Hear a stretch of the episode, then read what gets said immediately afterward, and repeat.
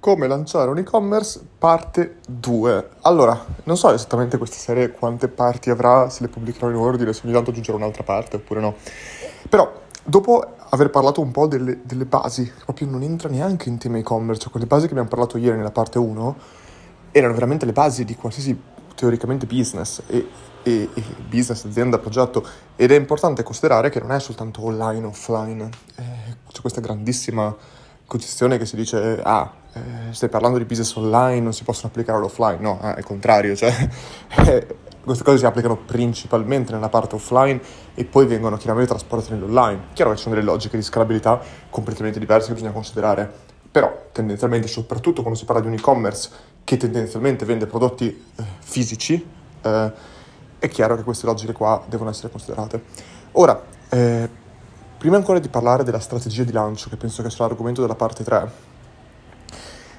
Parliamo un attimo dell'infrastruttura tecnologica e quando incomincio a dire questa parola automaticamente la gente scappa. E invece è proprio, è proprio il contrario, cioè quante, cioè in Italia è incredibile, cioè siamo veramente indietro anni luce. Il bello è che in Italia, ne parlavo l'altro giorno con Matteo Liotta, in Italia siamo ancora lì al tema e-commerce, cioè che è incredibile, il resto del mondo sono togliendo completamente il web 3.0 che si può dire bolla non bolla, quello che si vuole, ma a livello di eh, SaaS, di altri business model. In Italia ci siamo fermati, forse anche perché siamo oltre il 92% delle aziende italiane sono PMI, quindi il passaggio e vendono soprattutto tantissimi prodotti fisici, visto che siamo il made in Italy di prodotti fisici, è probabilmente eh, il maggior tipo di, di, industria B2C che si può creare in Italia e quindi la, traspo- la, la conversione dell'offline all'online più facile, veloce e intuitiva è chiaramente l'e-commerce al massimo ci siamo spinti leggermente più là nel tema marketplace, che è un po' l'evoluzione dell'e-commerce, estremamente più complicato di un e-commerce, non voglio niente da togliere marketplace, però da considerare questo tema. Ora, la cosa che mi stupisce ancora di più è che con tutti i business online che ci sono adesso, che hanno un e-commerce, è incredibile in Italia ancora quanto indietro siamo, secondo me, a livello proprio di conoscenza tecnica e tecnologica di quello che serve per far funzionare un e-commerce. E quando parlo tecnologica dico proprio, ritornando alla parte 1 di ieri, la parte di distribuzione, cioè il, la parte online del faccio comprare a un utente il mio prodotto. Non sto neanche nominando la parte di spedizione, eh, resi, che ci sono dei temi complicatissimi su queste cose qua, ma io parlo proprio del discorso di tecnologico del sito. È un sito, cioè non, non ci dovrebbe essere una, una, fantascienza su questo. Ma non avete idea di quante, quante, quante, quante persone mi hanno detto che sono fatti pagare degli e-commerce Shopify 50, 60, 70, 80 mila euro. Ragazzi, cioè, eh, chiaramente non sto parlando di mega, mega business che gestiscono 10.000 ordini al giorno, sto parlando di persone che sono partite. Cioè, quei soldi non possono essere impiegati lì quando con 29 euro al mese ti fai un account Shopify e parti. Quando qualcuno mi dice WooCommerce, per fare un esempio, non ho niente contro WooCommerce, contro, come non ho niente contro BigCommerce, che è un'altra piattaforma che tra l'altro ultimamente si sta innovando tantissimo, sono fortissimi. Ma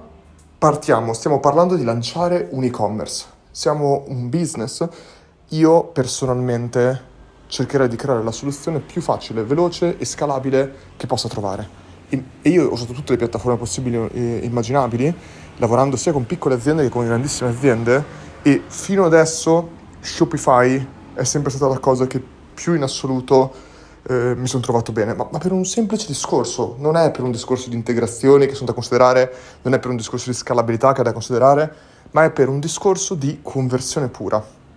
Tutto quello che è customizzabile personalizzabile e uno dice, cavolo, è un valore aggiunto, posso personalizzarlo al meglio per il mio business, adattarlo al mio business. Ecco, se partiamo, non consideriamo questa parte qua. Tralasciando il fatto che anche Shopify è customizzabile, ma il più grande problema che voi avrete sarà tendenzialmente la parte di conversione dell'utente e questo tema è quasi sempre collegato al punto specifico del carrello del checkout, non, non del carrello, del checkout. Quello è il punto più importante quasi del vostro sito ed è il punto più complicato da gestire bene. E a meno che non abbiate una grande esperienza in questo tema, di tutto il discorso di UX, UI del, del, del checkout, tutto il discorso di sperimentazione, tutto il discorso di lettura dati, tutto il discorso eccetera eccetera, è meglio rivolgersi affidarsi a una soluzione che non ti permette di modificarlo, perché ti posso garantire che se lo puoi modificare lo modificherai, e che hanno testato su probabilmente milioni, ma forse miliardi di vendite, che quella soluzione di, di carrello è la migliore in generale. E infatti loro hanno il checkout, secondo me, più forte in assoluto. Quindi quello che uno deve fare è creare i propri e-commerce tecnologicamente, cioè scegliere la piattaforma giusta, il più velocemente possibile e dimenticarsi di quello. Perché sfortunatamente tutto quello a cui dedichiamo del tempo ci risucchia via il tempo e quando lanciamo un e-commerce non dobbiamo preoccuparci di quello, dobbiamo preoccuparci di mettere il, la soluzione più facile e eh, user friendly per i nostri utenti, mettere il tracciamento, Google Analytics, Google Tag Manager,